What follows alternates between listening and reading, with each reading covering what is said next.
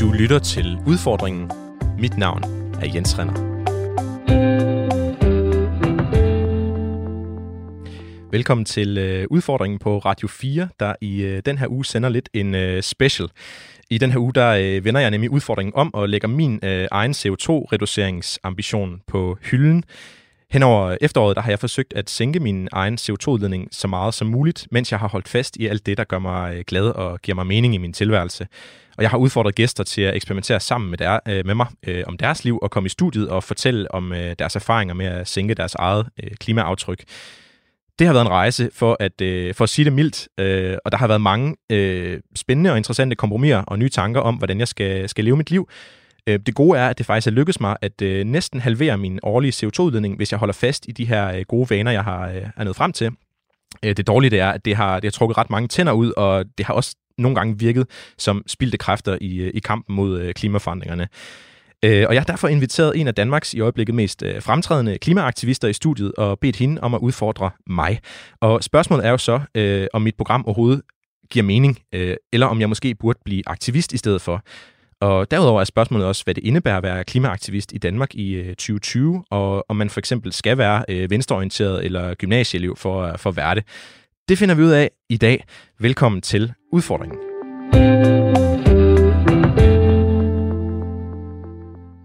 Esther Mikkelsen Keldal, velkommen til. Tak. Det er jo faktisk øh, juleaftens øh, dag lige nu. Hvad ønsker du dig for klimaet? Hvad har du ønsket dig i år? I år, øh, altså til, som julegave? Ja. Øhm, jeg har ønsket mig, at øh, jeg kunne læne mig tilbage og øh, stole på, at dem, der har magten i samfundet, altså politikerne og virksomhedslederne og bestyrelsesmedlemmerne, tager et øh, fælles ansvar på sig og virkelig giver den gas med klimahandling i 2021. Og har du, øh, har du pakket gaven op? Har du fået det, du ønskede dig? Jeg har ikke pakket gaven op endnu, fordi jeg er bange for at få ondt i maven af skuffelse. Øh, men øh, jeg håber da, at, øh, at, at der, der ligger noget godt til mig. Men du fik den lidt tidlig julegave i år, øh, for 20 dage siden, øh, kan man vel sige. Øh, gjorde du ikke det?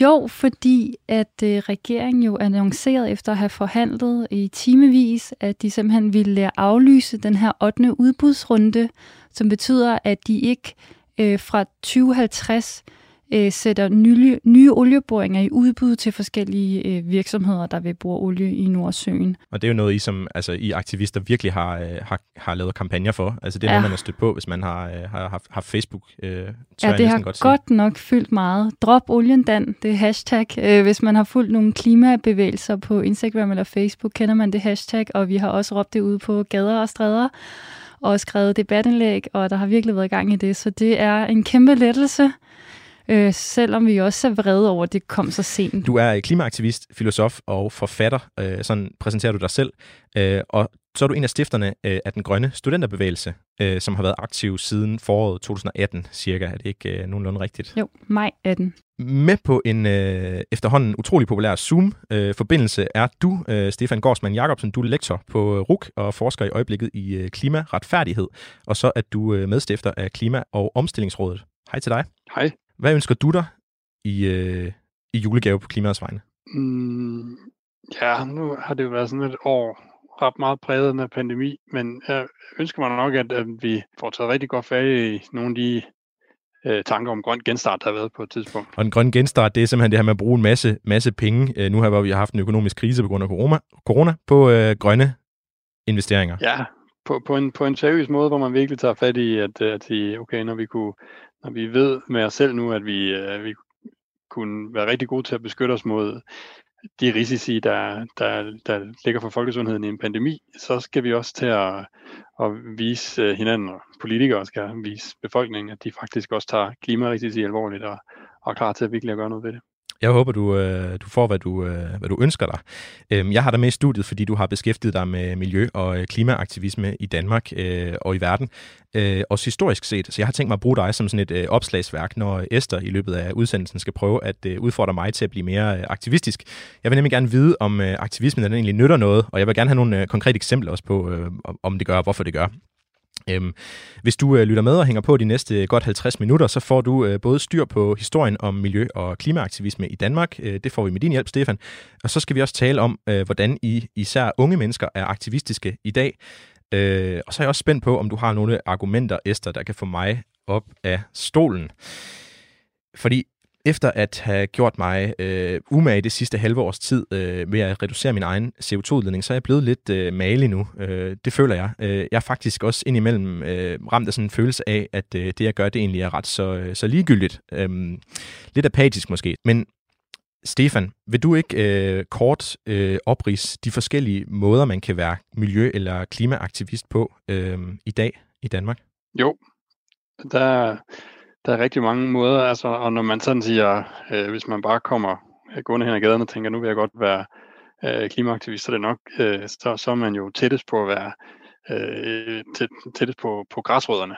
Øhm, og dem har vi heldigvis en hel masse af i Danmark. Vi har sådan en helt paraplyorganisation, der hedder øh, Klimabevægelsen i Danmark, som, øh, som, er, øh, som har eksisteret et stykke tid, men, øh, men efterhånden sådan er, at der, hvor at en del øh, øh, klimaaktivister af forskellige aldersgrupper organiserer sig. Så der er både, altså der har man selvfølgelig spændet fra den grønne sønderbevægelse øh, til bedsteforældre for klima, og øh, der er også sådan øh, undergrupperinger, som sikkert vil blive mere og mere tydelige, som er forældre for klima. Og, altså det, det må man, der, der er en, øh, egentlig et ret godt setup til at, øh, at kunne gå ind der, hvor man så i hvert fald aldersmæssigt passer. Så er det et spørgsmål, om man også, det også passer med ens temperament til, hvad, man, øh, hvad på en person man er, lige meget hvor gammel man er. Så der er en der del er forskellige muligheder, men er det, er det sådan færdigt delt op i to grupper måske? Der er, øh, der er noget, noget græsrod, der handler om, at vi alle sammen som individer skal ændre adfærd, og så er der noget aktivisme, der handler lidt mere om, at politikerne og virksomhederne skal gøre tingene anderledes. Ja. Kan man godt dele det op sådan? Jo, det, jo, det kan på den ene side godt. Altså, det, det gør vi også sådan, sådan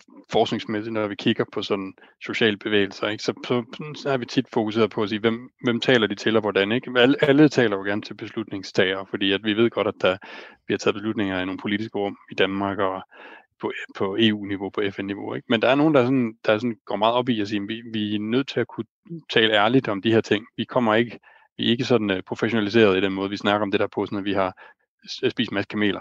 Øh, og, det, og det er nok dem, der sådan, det er jo der, når vi taler græsrødder, ikke? så kan vi tale om sådan et niveau, som, som vi gerne vil kunne tale ærligt til alle, der kommer og gerne vil organisere sig. Og så kan man så bevæge sig mere og mere ind i nogle inderkredse, så vi har jo nogle, nogle foreninger nogle, og nogle NGO'er, som er mere professionelle, som Danmark er nogle af dem, der, der spiller en rolle for klima, sådan nogle som CARE og Danmarks Naturfredningsforening. Hvor man kan sidde øhm, og få, få en fed, øh, fed hyre for at være, opføre sig aktivistisk. Det, det går jeg jo ikke ud fra, at du gør, øh, Esther. Ej, bestemt ikke. Hvordan, øh, hvor, hvor placerer du dig selv i det her spænd? Altså, jeg er jo en del af den her øh, græsrods øh, del af, af klimabevægelsen, øh, som er meget fællesskabsorienteret og meget, ja, fokuseret på sammen at lægge planer for, hvordan vi på alle mulige måder kan råbe op og gøre opmærksom på vores øh, frustration og hvad vores krav er til beslutningstagerne. Så det er primært beslutningstagerne, du øh, er aktivistisk imod? Helt klart, og det er meget en kommunikativ øh, øh, kan man sige, praksis, øh, hvor vi simpelthen kommunikerer og kommunikerer og kommunikerer for at, at øh, for at sætte klimaet på dagsordenen, både sådan mediedagsordenen og den politiske dagsorden. Jeg synes jo, at øh, mit program er øh, aktivistisk, øh, når jeg inspirerer mine lytter til at leve mere øh, klimavenligt. Øhm, jeg, ved, jeg ved, du ikke synes, det er den, den bedste strategi. Hvorfor er det ikke det? Jamen, jeg er faktisk meget kritisk over for lige præcis det her fokus med at, øh, at ligesom gøre det til noget aktivistisk og prøve at ændre sin private forbrugeradfærd. Øh, fordi det i bund og grund er en afledningsmanøvre øh, fordi det kræver, og det må du vide nu, efter du har siden, var det august måned, du har lavet den her programrække, øh, har prøvet at ændre mange af dine egne øh, ad, altså øh, forbrugsvaner osv., øh, at det kræver enormt meget energi. Det kræver sindssygt meget energi, fordi vi alle sammen lever i et klimabelastende samfund. Altså samfundet er så sindssygt klimabelastende, og vi er ligesom fanget i det her samfund.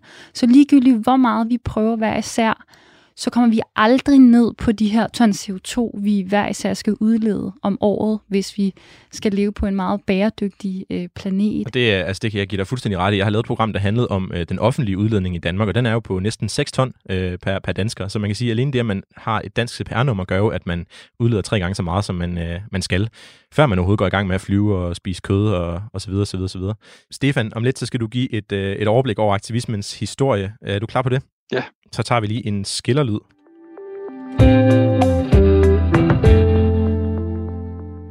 Og før vi når så langt, så skal vi høre en øh, lydoptagelse, du har lavet, Esther. Øh, jeg har nemlig bedt dig dokumentere den, øh, den sidste uge i, i dit liv som øh, klimaaktivist.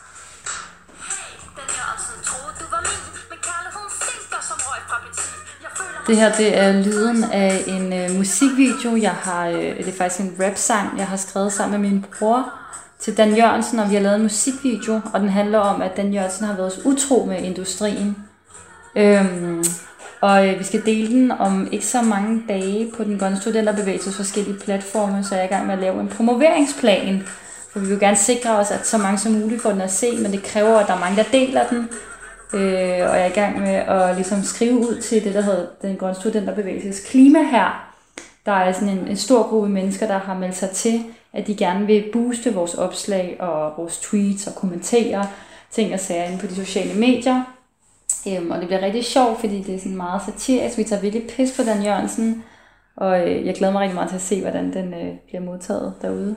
Altså det her, det er jo, det er jo typisk øh, 2020-aktivisme. Kan man, ikke, øh, kan man ikke godt sige det, Esther? Jo, bestemt. Jo. Altså det her med at, øh, at lave en musikvideo og lægge den op på, øh, på sociale medier. Men hvad er egentlig effekten af det? Altså, hvad er målet? Er det andet end at drille Dan Jørgensen? Fordi det er jo nærmest sådan lidt mobning. Kan man ikke sige det?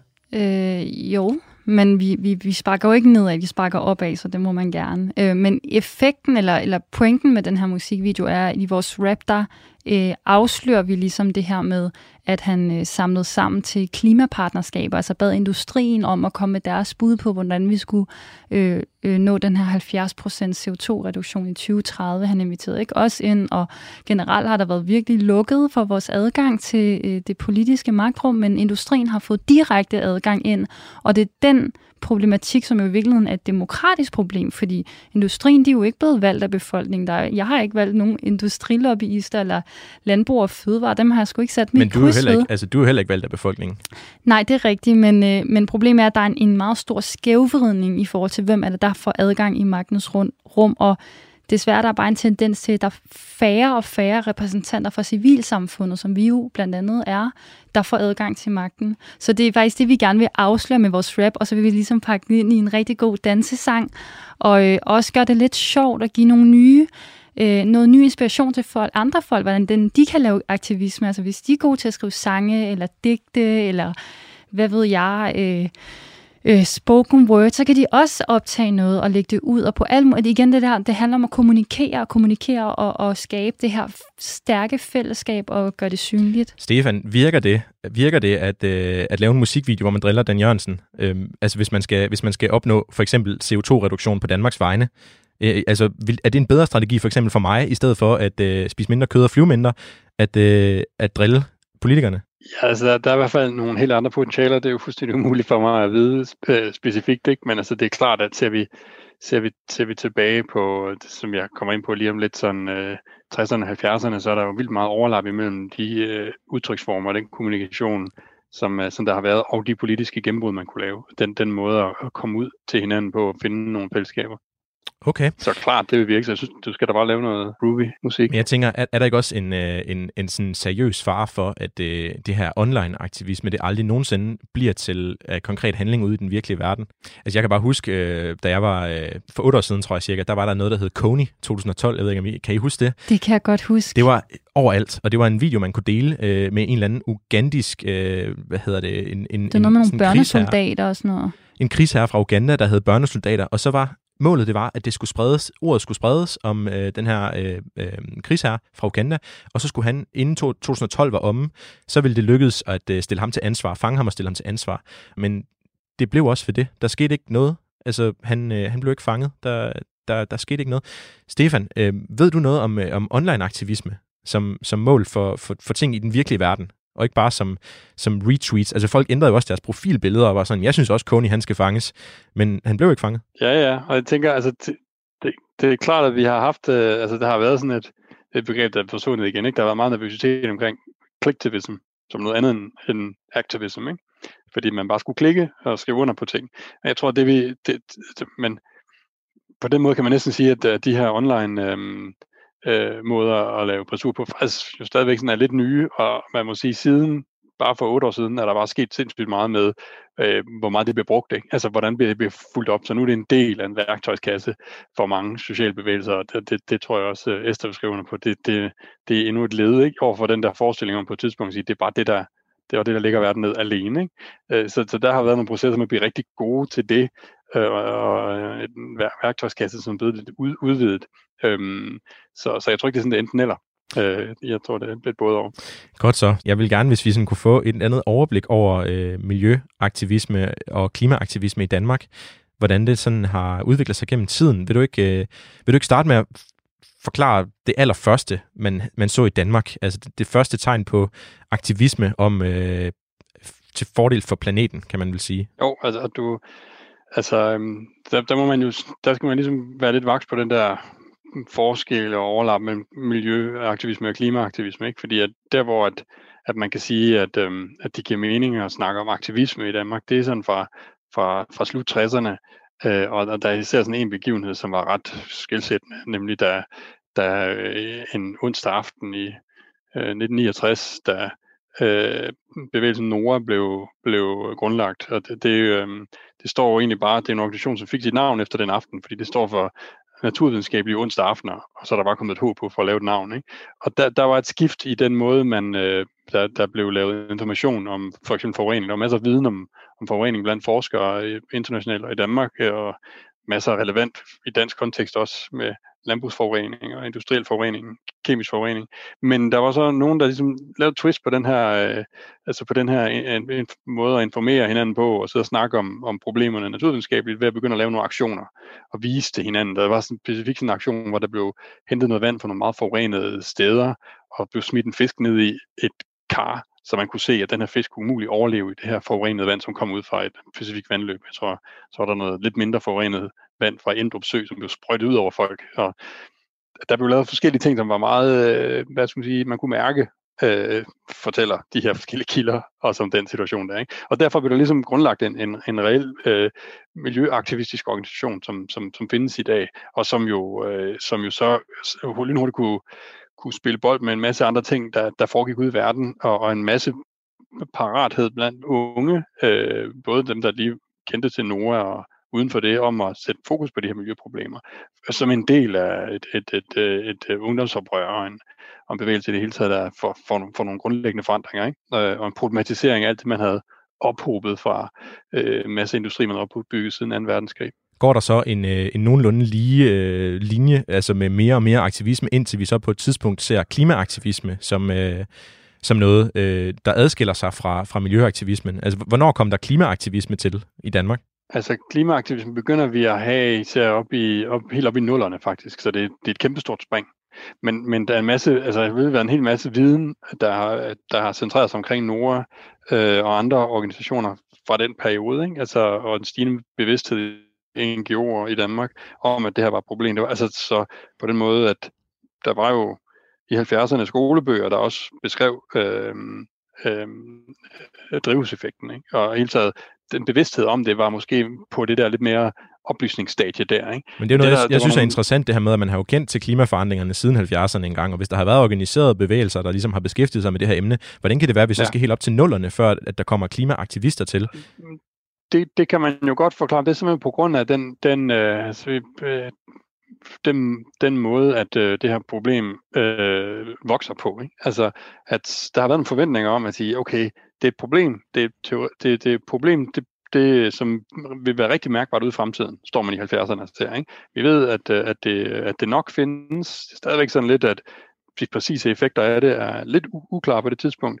Man ved også godt, at øh, jamen, altså, der er en diskussion om at sige, kan vi ikke godt komme op og lave sådan en ligevækstsamfund? Øh, kan vi begrænse lidt, så når vi bare skal ligesom stoppe udledninger, eller nogle stoppe dem, bare lægge udledninger på et eller form for fladt niveau, for der er sådan set på det tidspunkt, når man ser op i atmosfæren, og øh, hvis man har videnskabelige briller på, er relativt meget plads til drivhusgasser. Ikke? Så det er jo ikke det presserende problem det, det begynder det først at være i stadig stigende grad senere, og det er stadigvæk sådan en, en øh, det er ikke det mest presserende problem. Der er mange andre meget mere presserende forureningsproblemer ikke? Øh, på det tidspunkt. Så, så, det, så det er meget mere et forureningsfokus, øh, direkte fra, fra industrier. Det er også en mentalitetsskift øh, på en eller anden måde, øh, som jeg ser det, at man er holdt op med at tænke så meget på sit eget lille vandløb, men man er begyndt at tænke mere, om, øh, mere på Arktis og, og indlandsisen i Grønland øh, som man jo måske aldrig nogensinde kommer til at se eller besøge, eller som man egentlig i, øh, altså slet og ret kunne være ligeglad med, hvis man... Øh, ja. Ja. Og, og det er klart, at øh, en, der, der lavede meget præcise målinger af øh, indlandsis, øh, eller kender sine landskaber rigtig godt, øh, fordi man er født og opvokset i, i Grønland, vil kunne have set nogle ting dengang. Ikke? Men i den brede offentlighed var det altså ikke sådan vanvittigt tydeligt. Der var mere sådan en forestilling om at sige, at vi presser jorden. Ikke? Så vi har 1970 internationalt, så har vi Earth Day for første gang. Og der er klart en fornemmelse af, at det er, det, det er hele planeten, det er hele jorden, vi skal tage os af den. Ikke? Øh, men det er ikke på det ene parameter. Ligesom det heller ikke er i dag. Videnskabsfolk fortæller os jo stadigvæk, at vi har en hel masse forskellige parametre, som vi presser planeten på. Så der er helt klart en pl- planetær bevidsthed, der går forud for en klimabevægelse. Og det omsætter sig så til en masse, altså meget, meget mere lokale forureningsfænomener, man angriber, ind, indtil vi begynder op at have, at have bevidsthed om først øh, både klima og ozonlag og sådan nogle ting, der er mere på, øhm, hvad skal man sige, der hvor at du kan du kan du får, får effekterne et helt andet sted, end der, hvor, øh, hvor du har problemet. Ikke? Og så i dag har vi så internettet og, øh, og ligesom muligheden for at blive inspireret, øh, øh, hvad kan man sige, udefra. Altså, er det, er det en, en ting i dagens øh, klimaaktivisme, at man ligesom låner fra hinanden, og man ligesom bliver inspireret forskellige steder fra? Altså, jeg tænker jo også, øh, sorry Esther, men Greta Thunberg, hun kom jo før dig som øh, aktivist. At, at, at, har du sådan følt dig inspireret af hende? Til at gøre noget lignende i Danmark, eller hvad hun gjorde i, Sverige? Eller? Altså det var jo i, i, i 18, sådan over sommeren, hun begyndte at lave skolestrækker, så det var faktisk samtidig, der havde vi allerede startet den grønne studenterbevægelse, men det var, så det var meget simultant, det poppede op faktisk. Det var simultant. Hvad tror I så, I begge to har været, har været inspireret af? Øhm, øhm, eller er det tilfældigt, at det var lige der? Altså der kom jo den her IPCC-rapport ud, det har så været i efteråret øh, 18, at der kom ud det der med, at vi har 10 år tilbage til virkelig sådan overhovedet at have nogle chancer for at gøre noget ved det her problem. Men sommeren 18 der, der var der jo den her voldsomme tørke, som jo virkelig gjorde indtryk på mange mennesker. Øh, men vi lavede jo faktisk, altså den grønne studenterbevægelse dag i maj 18, det var, der kan jeg huske, der var, det er allerede meget varmt, men vi vidste jo ikke på det tidspunkt, hvor sindssygt den der tørke ville være, og at hele græsset ville blive gul over det hele. Øh, men egentlig en sådan total vrede og øhm, øh, følelse af, hvad nu det hedder det her, det er ikke, altså sådan, ikke politikerlivet som sådan, men sådan total skuffelse over, at de voksne, man havde regnet med, øh, ville gøre noget ved det her, ikke har gjort noget. Og det er jo, det er jo bare den erkendelse, der ligesom er, er vokset simultant op rigtig mange steder i 2018, hvor folk så har været sådan, nu må vi gøre noget, fordi vi kan ikke længere stole på det politiske system. Er det, er det nyt, øh, Stefan, øh, set med sådan historiske briller, at øh, unge mennesker, som, øh, som Esther her og som Greta, at, at de ligesom øh, på en eller anden måde øh, laver helt nye bevægelser og, og, og, og starter helt nye ting op? Øh, nej, nej, det er det ikke. Men jeg synes, det er vildt interessant det der med, hvor lang tid, du spørger lidt til, hvor lang tid tager det fra det ene til det andet, ikke? Øh, effekterne. Og der er en interessant ting der med, når vi var tilbage i 70'erne, ikke? så hovedreferencepunktet for, hvordan der kom gang i ting, var, at der var en øh, øh udgivet en bog af en, af en, øh, en biolog, der hedder Rachel Carson, en miljøbiolog, som skrev den her bog, der hedder The Silent Spring i 62. Og det bliver tit set som at sige, det var meget kraftigt medvirkende til, at vi fik i slut 60'erne. Så der har været tidspunkter, hvor, hvor det spreder sig stille og roligt. Ikke? En hel masse folk læser den her bøger, de skal over, oversættes først, så pludselig har vi en global bevægelse øhm, omkring øh, et, et fælles sprog af en eller anden art. Ikke? Det, det på den ene side går hurtigere og hurtigere med, med internet, sådan at når vi har et næste sådan hurtigt move frem og hen mod at have en bred klimabevægelse, øhm, som, jeg synes er vigtigt internationalt set, så begynder der at være en rigtig masse øh, gode, gode øh, øhm, observationer om, hvor slemt det her er i start 90'erne, typisk fra fattige områder i det globale syd, hvor man er hårdest ramt af det her, Indien, Sydamerika. Og så sådan i løbet af 90'erne begynder der sådan at være en fælles sprog omkring det, sådan at vi fra slut 90'erne har den her klimaretfærdighedsbevægelse, eller i hvert fald et sprog om klimaretfærdighed, som kan blive til en bevægelse. Ikke? Så det går lidt hurtigere, men det er stadigvæk, det, det, er, det er, det er stadigvæk noget, noget, der går hurtigere og hurtigere, fra man, fra man begynder at have ind, ind, indsigter til de omsættes til, at øh, der er nogen, der sådan siger, nu er vi nødt til at gøre noget. Og det er typisk øh, de yngre grupper, der, der siger det. Altså det, det er dem, der sådan er klar på at sige, okay, øh, det her, det, det er sgu mærkeligt. Ikke? Det er mærkeligt, at, at, øh, at der ikke bliver reageret på den her viden, som nu er bygget op. Og nu har vi internettet, og nu har vi øh, hvad hedder det, muligheden for at blive inspireret øh, fra andre lande, og nu går det hele rigtig, rigtig hurtigt. Og min tvivl er jo så stadigvæk, om der, om der kommer lige så meget ud af det, eller om det bare er, lever på internettet, om der bare er, øh, øh, hvad kan man sige, en, en del mere øh, ballade, øh, man kan følge med i, men at der ikke sker noget. Altså sker der også mere? Øh, bliver aktivismen omsat til handling i, i et hurtigere tempo? Øh, end den gjorde tidligere. Mener du handling fra, øh, fra politisk hold? Til ja, altså simpelthen handling, der, der, hvor man kan måle på bundlinjen, at nu ja. der er mindre CO2 i atmosfæren, nu bliver det reduceret. Ja, det, det, er jo, det er jo et rigtig svært spørgsmål, hvad der præcis er årsagen til, at der bliver taget flytninger, men vi kan da se, at, at, øh, der er visse processer, hvor det lader sig gøre at lave nogle meget effektive kampagner for, for, for forhandling. Ikke? Lad os sige, i Danmark, det er jo interessant for os at kigge på det her processen frem mod det sidste klimavalg, vi havde. Ikke? Altså, der er rigtig mange, der har det med at, at, at, at få det øh, får det til at lyde som om, at det lå i kortene, at det vil blive klimavalg. Så vidt som, som jeg forstår, uden at det er noget, jeg har underkastet en grundig forskningsundersøgelse, så lå det overhovedet ikke i kortene. På den måde, når man tænker på øh, journalister og store dagblade og store øh, TV, øh, nyhedskanaler, har typisk en masse ting liggende i skufferne, som de godt vil køre ud og regner med, at det bliver temaerne. Der lå, der lå klima på det her plan, ikke i øverste bunken. Og det øh, havde rigtig meget at gøre med, at der var en meget effektiv online-kampagne, der koblede sig til en masse af de øh, øh, aktiviteter på gaden, der foregik, der ser ud til at være med til at udløse, at man fik en anden agenda. Det er simpelthen, øh, altså... så, så vi har det også tit, det er også det, der gør det svært for, for aktivister, det er, at, at øh, det man kan bliver tit glemt eller over, altså, ja. fordi der ikke, der er ikke så meget forståelse af, at man kan ikke så nemt, og der er mange, der er interesseret også lige at ignorere det, fordi så kan vi lade som om, at de ikke er så vigtige øh, de her øh, Hvordan ser du det selv, Esther? Hvordan ser du det? Tager du ansvar for, at det blev et klimavalg, eller, eller, eller delansvar måske? Altså, det helt klart har været en kæmpe stor øh, betydning, at der var alle de her, altså den grønne studenterbevægelse og den her Så det nu-kampagne, jeg ved ikke, om det er den, Stefan øh, refererer til, og det her borgerforslag, der også kom ud med klimalov nu, og øh, hvor der jo var 68.000 danskere, der skrev under, så det var, der var virkelig mange ting på samme tid, der bare kom med sådan en kæmpe pres. Samtalen er jo allerede på den meget, meget højere, meget mere sofistikerede plan omkring den her klimakrise, end den var for bare et par år siden. Det er nogle helt andre stemmer, der er blevet aktiveret. Det er selvfølgelig slet, slet ikke nok unge mennesker og nok øh, marginaliserede folk, som har ord, altså som får lov at få noget at sige i klimadebatten. Men der er dog blevet skabt den her, øh, nu ser vi det her øh, DR2-debatten med Clement øh, Kærskov-program, øh, der er der sgu, når det er, der er en klimadebat, så, har, så sørger de næsten altid for at have en klimaaktivist repræsenteret, og, øh, og vi kan se jo for eksempel Veganerpartiet, det er jo også en slags græsrodsbevægelse af folk, der simpelthen er fuldstændig øh, forarvet over den her intense måde, vi, vi øh, udnytter dyr i det industrielle landbrug i Danmark. Og så er de ligesom stiftet parti, og har jo nu, er jo nu blevet opstillingsberettiget og går ind på Christiansborg, og der så vi også for nogle uger siden, øh, Veganerpartiet var med i en debat der med Clement Kjærsgaard, og så snakket, var snakken altså, skal vi afvikle det danske svinelandbrug? Det var pludselig der, vi var. Fordi de for... stiller sig på en ny platform. Ja. Og det er jo, der er mange, der siger, at øh, er jo bare øh, nogle aktivister, der har fundet ud af, at for at komme i medierne, så skal de ligesom have en partiformand, de kan sende afsted. Um, og det er jo altså måske også bare en smart måde at være aktivist på i virkeligheden. Det er nemlig øh, det, og så man skal bare, vi skal tænke totalt kreative. Man, ja. Det handler om, at vi på alle mulige måder skal få lov til at sætte dagsordenen i de forskellige rum, der bliver diskuteret klima, og forhåbentlig også i de mere magtfulde rum. Og det synes jeg, vi skal vende os mod nu. Vi skal tale lidt mere om, hvad I egentlig laver som øh, klimaaktivister.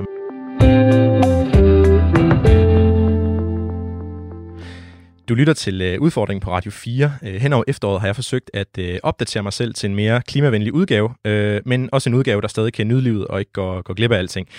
Jeg har målt min succes ved at se på, hvor meget øh, mindre CO2 jeg kan lykkes med at udlede, og det er gået rigtig fint. Jeg har faktisk næsten halveret min øh, årlige udledning. I dag der vender jeg udfordringen om, fordi spørgsmålet er, om det i virkeligheden batter noget, når vi bare hver især går rundt og fumler med vores øh, personlige øh, CO2-aftryk. Og derfor har jeg inviteret dig, Esther Mikkelsen, i studiet. Du er klimaaktivist og stifter af den grønne studenterbevægelse, som siden øh, 2018 har vokset sig til at være en af Danmarks øh, sådan, største aktivistiske grupper. Øh, er, er det ikke rigtigt, øh, Stefan Gårdsmand? At, øh, at det er en af de største aktivistiske grupper? Ja, jo. sådan på klimafronten. Jo, det, det, det, det er klart min vurdering også en, en organisering, som jo, øh, som jo både har haft en spontan præg over sig i starten med at lave meget specifikke, store, øh, synlige events, men også øh, er organiseret, sådan at, at det er en, en holdbar bevægelse. Jo, klar. Du, øh, du ved, hvad du taler om. Du er lektor på, øh, på RUK og forsker i øh, klimaretfærdighed, og så er du medstifter af Klima- og Omstillingsrådet. Du hjælper os her i øh, studiet med at få øh, Esters aktivisme og min mulige fremtidige aktivisme øh, i det rigtige perspektiv. Øhm, og så kan du også øh, hjælpe os med at forstå, om aktivisme overhovedet nytter noget i øh, Danmark i 2020. Esther, i den sidste del af den her udsendelse, der vil jeg udfordre dig til at overbevise mig om at blive mere aktivistisk. Og jeg er skeptisk, øh, det vil jeg gerne indrømme. Øh, jeg er ikke sikker på, at det nytter noget, øh, og jeg er ikke sikker på, at jeg gider bruge min tid på det. Øh, jeg synes, jeg har gjort rigeligt ved at droppe mine flyrejser og spise overvejende vegetarisk og tage offentlig transport og alt det, jeg har, har gjort de sidste øh, halve år. Øh, men før vi når dertil, øh, så vil jeg gerne have et langt bedre billede af, hvad jeg overhovedet laver. Og øh, derfor har jeg bedt dig om at lave nogle øh, lydoptagelser af den sidste uge i dit liv som øh, klimaaktivist. Jeg synes lige, vi skal prøve at høre en mere af dem. Uh, jeg er lige på vej øh, væk fra øh, vores øh, prisuddeling, som øh, den grønne studenterbevægelse har lige har afholdt øh, foran Christiansborg. Og det var faktisk en pris fra forurenerne til den minister, der har hjulpet dem allermest i forhold til at, øh, at ligesom bremse den klimahandling, øh, som jo faktisk ville gå ud over deres forretning. Øh, det var ret sjovt. Så en, der hed, hedder Eskild, havde klædt sig ud som Dansk Industris direktør, og så havde de lavet en, en pris af kul. Og så stod vi øh, med skilte og hude og hæppede, som om, at vi ligesom støttede forurenernes dagsorden. Og prisen gik til Nikolaj Vammen, øh, vores finansminister, fordi han har virkelig, virkelig øh, modarbejdet klimahandling. Øh, og min tær er mega kold lige nu. Øh, så jeg øh, bliver nødt til at skynde mig videre og ind i varmen. Øh, men det var rigtig sjovt at være med til.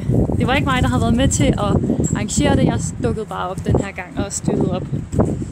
Fik I nogen øh, reaktion fra Nicolai Vam? Det ved jeg faktisk ikke. Jeg har ikke rigtig fulgt med øh, siden, øh, men jeg, jeg ved det faktisk ikke. Så I ved heller ikke, om, du ved heller ikke, om jeg flyttet noget med den her øh, demonstration? Om der er noget, der sådan har ændret sig? Altså, jeg tror ikke, at øh, Socialdemokratiet er i tvivl om på nuværende tidspunkt, at øh, vi har gennemskuddet deres meget tætte forbindelser til industrien, og at vi ikke kommer til at lade det ligge.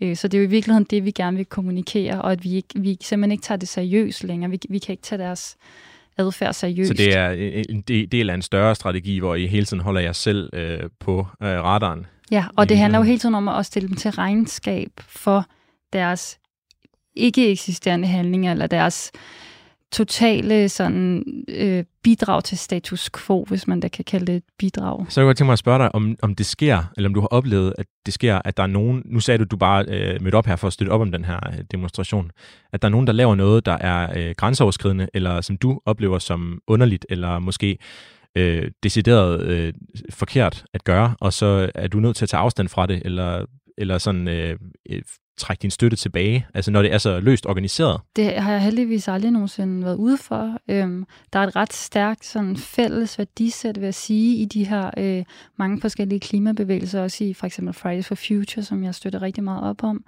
øhm, hvor at, at folk er sgu rimelig down to earth og meget omsorgsfulde og kærlige mennesker, men vi er jo drevet af en vrede over, at dem, der har magten til at beskytte vores planet, ikke bruger den magt.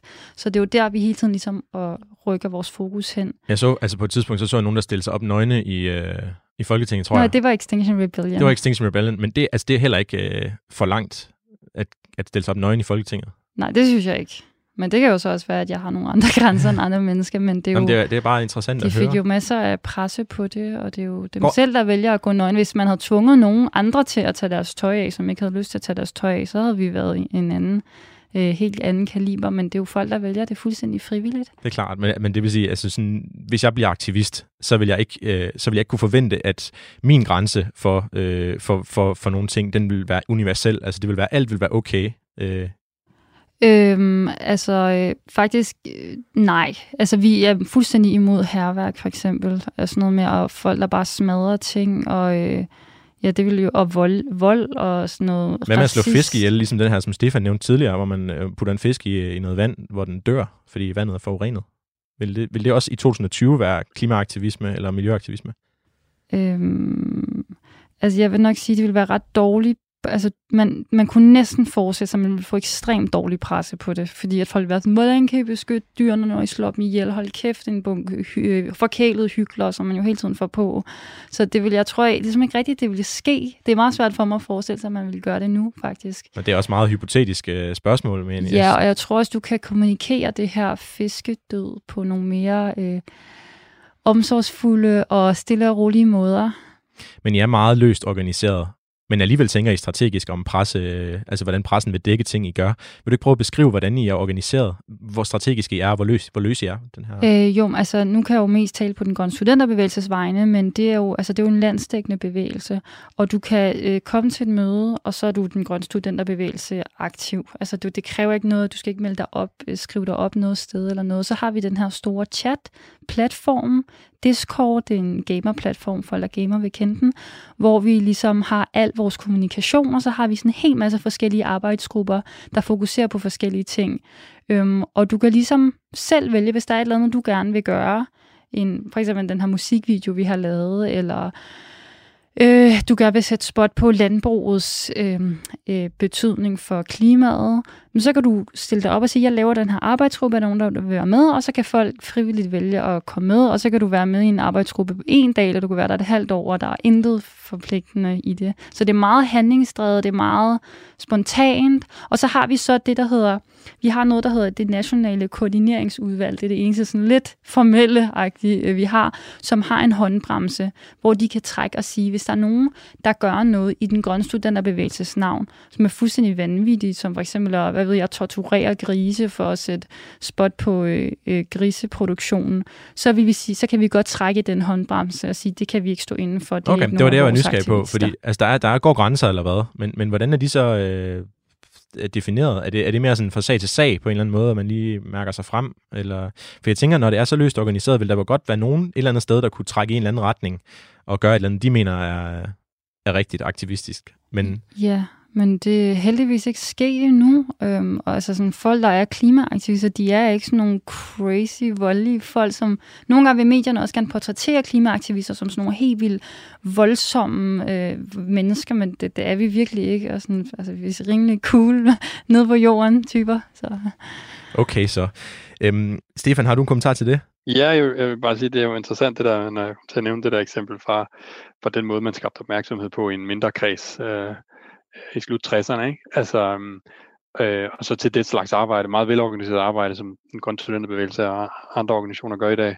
Altså, jeg får bare lyst til at koble det til, det er også et udtryk for den genuine opgivenhed, mange øh, aktivister har over for det analysearbejde, der bliver lavet i, i dele af statens apparat, Finansministeriet for eksempel, som vi talte om før. Ikke? Altså at man selv føler, at man er nødt til at organisere, øh, skaffe en, altså lægge virkelig sådan meget klar, øh, gennemarbejdede analyser på bordet nogle gange, og, og, og virkelig tale med den så godt man overhovedet kan, igen, man så også øh, latterliggør nogle gange. Altså det er et udtryk for, at, at før i tiden, der, der kunne man skulle provokere ved at lave de der øh, aktioner, også med nøgenhed og sådan noget. Ikke? Det var provokerende måske i løbet af 60'erne og sådan noget. Og det, og det, øh, så, så det er jo et udtryk for det der med, at der er nok mange forskellige fronter, vi også kræver, at aktivisterne opererer på i dag, som vi skal måske vente den om, og så sige, det er da helt utroligt, så meget arbejde, vi får ud af de her grupper, øh, og så godt, så godt de ser ud til at have et fællesskab, de kan lave de her ting overhovedet. Ikke? Um, Når jeg kigger på, øh, på sådan, hvem der engagerer sig i klima- og miljøaktivisme i dag, og det er jo bare med mine, øh, hvad kan man sige, subjektive og måske lidt fordomsfulde briller, så synes jeg, at der mangler nogen. Altså, jeg synes, øh, at folk med penge og travle jobs, folk med succes, øh, de er der ikke. Og jeg tænker, at det er måske fordi, de ikke rigtig har så meget motivation for egentlig at tænke over, at deres handlinger ikke er bæredygtige. Fordi det liv, de lever, som er ubæredygtigt, det giver dem en masse øh, godt. Er du enig i det, Esther? Ja, og jeg, jeg tror egentlig godt, de ved det, og jeg tror egentlig også, mange af dem er mega bekymrede over det, men de er så fanget i det her ja, meget travle liv og boliglån og alle mulige succesfortællinger, man skal kunne fortælle til de her middag, rødvinsmiddag om øh, nye ting, man har købt og sådan. Og jeg, jeg tror, der er mange, der er fanget i de her gamle, gamle, outdated succesfortællinger, og de har en meget stærk kraft, øh, på nogle generationer, og de har bare ikke en særlig lige så stor kraft på min generation, og dem der, især dem, der er yngre end mig, vi er sådan meget sådan, antimaterielle. Men, det, jeg mener, det, er, det kan jo også være, at der er nogen, der ikke støtter op om det, altså som vidderligt ikke har lyst til at ændre på ting øhm, i deres liv. For eksempel højrefløjen og jurister, økonomer, altså konservative, Dansk Folkeparti vælgere, altså hvor er de alle sammen henne i, øh, i den her klimaaktivistiske kamp, og er de måske der, hvor de godt kunne tænke sig at være? Altså har de det måske rigtig fint med ikke at være aktivistiske og ikke vil ændre deres liv, som jo faktisk er virkelig et gode liv? Men egentlig, min teori om det her er, at virkelig mange af folk i det her samfund er mega bekymret over den her klimakrise, og det altså bakker statistikker også op om, at, øh, at en stor, stor procentdel af danskerne er enormt bekymret over den her klimakrise. Men hvis du tilhører et eller andet parti, eller en eller anden social gruppe, som ligesom øh, historisk set har været imod alt det her, så kræver det også meget den enkelte at skulle stille sig frem og sige, jeg er faktisk bekymret for den her klimakrise, skal vi ikke gøre noget? Så, så kan du øh, risikere at blive shamed totalt af, din, af den gruppe, du er en del af. Og det er jo også det, noget jeg skriver i min bog, vi sammen må mærke det, handler jo blandt andet også om det, hvorfor er det så svært for os at, at ligesom tale om klimakrise med vores venner og vores familie.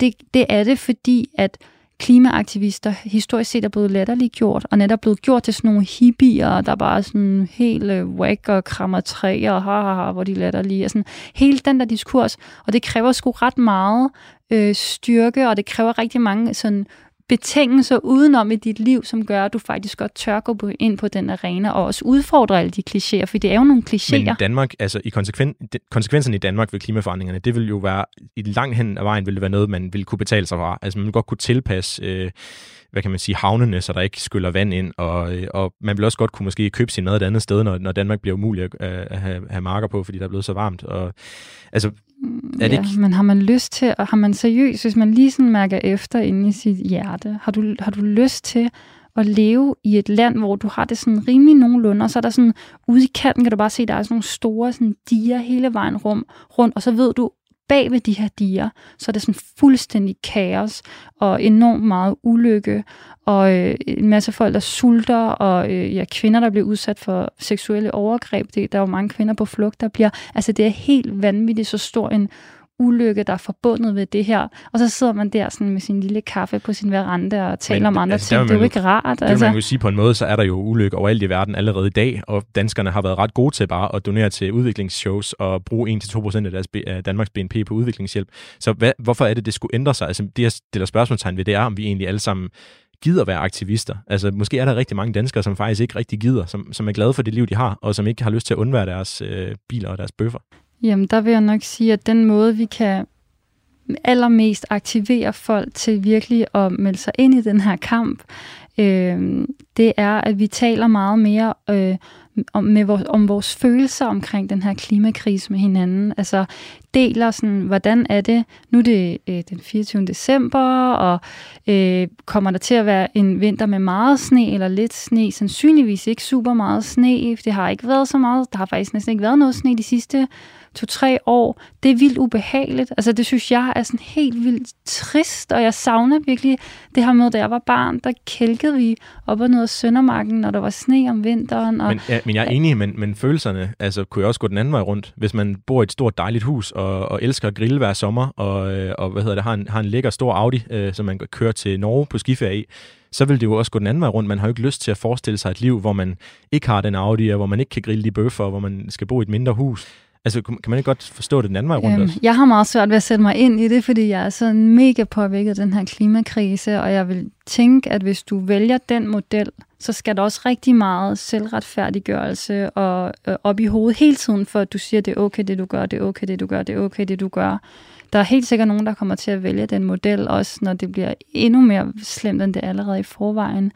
Men, øh, men, men den gruppe mennesker er en minoritet, øh, i, i samfundet. Der er mange flere folk, som jo selvfølgelig gerne ønsker et, en bæredygtig planet, og at, at sådan vide, at hvis man vælger at få børn, at de børn kommer til at vokse op i et dejligt samfund, en dejlig, rolig verden. Altså sådan længere er den ikke. Hvad siger du, Stefan? Er, er, det, er det muligt at uh, konvertere øh, folk, der har et virkelig godt liv lige nu i Danmark, til øh, at skulle give afkald? Ja, det tror jeg, men det kan godt være, at det ikke foregår på den der måde, at de vågner op en morgen, og så siger, at de vil noget andet. Altså det, det her, det handler jo noget af det. Jeg skal ikke... Øh, altså for, for, som jeg ser det, øh, så, så, så handler det jo meget om, at nu taler Esther om de her følelser, og vi har sådan et videnskabeligt begreb, som mange har brugt tid på sådan at se på, at vi har den her kognitiv dissonans. Vi ved godt lidt, at der er noget galt, men der sker ikke rigtig noget. Vi kan ligesom dele vores Og det, det ved jeg ikke helt, om jeg køber så meget af, eller jeg ved ikke, om det er hovedproblemet. Jeg synes, en del af hovedproblemet, som vi har talt om i dag, er det her med, at vi har så mange magthaver og politiske beslutningstager i landet, som, som, som er så langsomme til at reagere på den viden, øh, de får videnskab. Det kan man sige sådan helt basalt. Ikke? Men det skaber altså også nogle gevaldige problemer nede på det der plan, som du taler om. For det er klart, hvad er vejen frem? Jamen, er vejen frem, at vi bare fortsætter en eller anden form for business as usual med nogle, med nogle, øh, med nogle justeringer. Det er der ikke særlig meget, der taler for, at, at, at, at, øh, at, at, at det vil være stabilt. Og heller ikke engang stabilt, sådan at nogen kan love folk det. Vel, så, så, så, så hvis, vi ikke, hvis, hvis vi nu kunne holde op med at bare tale som den der vej frem, som det der, vi skal nok beskytte din, det, det du vil have, det vi ved, du vil have. Også, altså, det bekræfter altså også sig selv meget kraftigt, og ud, ud at bekræfte sig selv, så gør det, at folk begynder at planlægge med at få mere. Altså, det jeg hørte dig sige, det er, at hvis aktivister skal lykkes i at få alle med, så er, der også, så er det også nødvendigt, at politikerne sender nogle andre signaler. Altså, der, der er som om, der er en blokade lige ja, nu, der legitimerer øh, menneskers øh, fortsatte bil og bøf og bolig, øh, som, som Esther Weiss ikke har nogen chance for at ændre på. Ja, som det er lige nu? Ja, så hvis jeg, nemlig, altså hvis vi skal have nogle nye, vi skal have nogle veje frem, hvis det skal være muligt at gøre sådan, både følelsesmæssigt og praktisk, ikke? så skal vi begynde at kunne have en samtale om, hvad er de skridt, man eventuelt ville tage og hjælpe hinanden med at tage for at ændre en række forhold. Ikke? Øh, og, og hvis der er en helt anden version, der er helt anderledes fra politikerne at sige, nej, nej, nej, nej, nej, det behøver ikke lave noget som helst om, så, så bliver det meget svært for både aktivister og folk i deres hverdag at, at gøre det her. Ikke? Så Men tror, du der, så, tror du, der er, stadigvæk, altså hvis jeg skal blive aktivist, så vil jeg gerne mm. vide, at det kan nytte noget. Altså tror du, der er en mulighed for, at man som aktivist har en mulighed for at ændre øh, den her diskurs? Fordi man kan sige, at politikerne har jo også en interesse i at blive genvalgt. Men hvis der er flere aktivister, så vil der også kunne gøre større, en større forskel. Så hvis man, hvis man mener det, hvis man føler sig overbevist af, hvad Esther fortæller, og, lære, og hvad man jo læser fra videnskabelig side om, hvor alvorligt det er, jamen så, øh, så, så, så vil det nytte. Det er det samme som alt muligt andet. Det er som, at vi begynder at komme ud stemmer det nytter ikke uh, helt alene, men, men der er jo nok flere, der er i samme situation som dig. Og, når der er, og, og, og flere i, i en eller anden form for øh, substantiel grad, ikke en stor gruppe, der, der, der øges, vil gøre en forskel. Okay, det er et godt argument. Det har jeg fået med mig videre. Uh, om lidt, der skal vi til finalekampen, hvor uh, du, Esther, får mulighed for at værve mig til uh, den aktivistiske, klimaaktivistiske sag. Jeg vil kun have med, hvis jeg får forskerens ord for, at det vil gøre en forskel, og det synes jeg, jeg hører lidt uh, dig sige, Stefan, nu.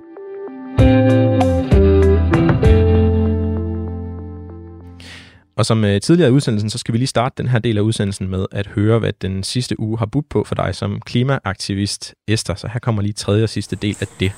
Jeg sidder og forbereder mig til øh, P1-debat, som jeg er blevet inviteret ind til, hvor jeg skal snakke om øh, regeringens udspil til en såkaldt grøn skattereform.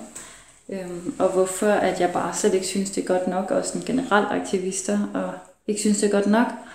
Og jeg tror, jeg vil sige noget med, at, øhm, at Socialdemokratiet er et slags clickbait-parti, fordi de har ligesom lavet en, en falsk varedeklaration, eller de har prøvet at lokke med, at de var grønne, og når så trykker på det, eller sådan, det de så blev valgt, så det er bare tom snak. Øhm, og jeg vil også sige noget med, at jeg er forarvet over, hvor lidt respekt de har for forskerne, øh, fordi ligesom man ikke følger forskernes anbefalinger øh, til at lave den her høje CO2-afgift. Øh, for Socialdemokratiets udspil indeholder desværre ikke den her ensartede høje CO2-afgift, som øh, alle, der har sat sig ned og sådan regnet på det, udover de få industrier, der har en interesse i, der ikke kommer CO2-afgift, øh, anbefaler. Og jeg er som altid rimelig nervøs og øh, spændt, og øh, det, er jo, det er jo sådan en hårdt debatformat, det her P1-debat, hvor man virkelig skal kæmpe for at få ordet. Så jeg håber, jeg får lov til at sige øh, en masse ting. Øh, ja, så nu, nu må vi se, hvordan det går. Øh, altså, jeg tænker, det må, være, øh, det må både være svært at få ordet, men det må også kræve sindssygt meget arbejde af dig, at, øh, at sætte dig ind i de her ting på et niveau, hvor du kan diskutere med. Altså, du skal have styr på dine, øh, dit fakta kan man sige, ikke? Og er det et stort arbejde? Øh, ja, det er det helt sikkert. Jeg har også brugt meget af min filosofiuddannelse på at, at analysere de filosofiske og etiske problemstillinger i klimakrisen, og det trækker jeg også rigtig meget på.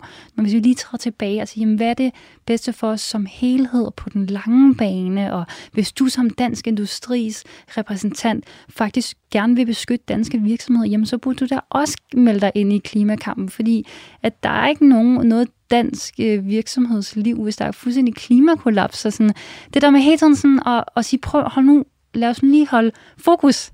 Og det i virkeligheden er egentlig ikke så svært. Øh, men selvfølgelig, det kræver også, at man kan afs- gennemskue de her afledningsmanøvrer og røgslør, som hele tiden bliver lagt ud. Og det kræver en del.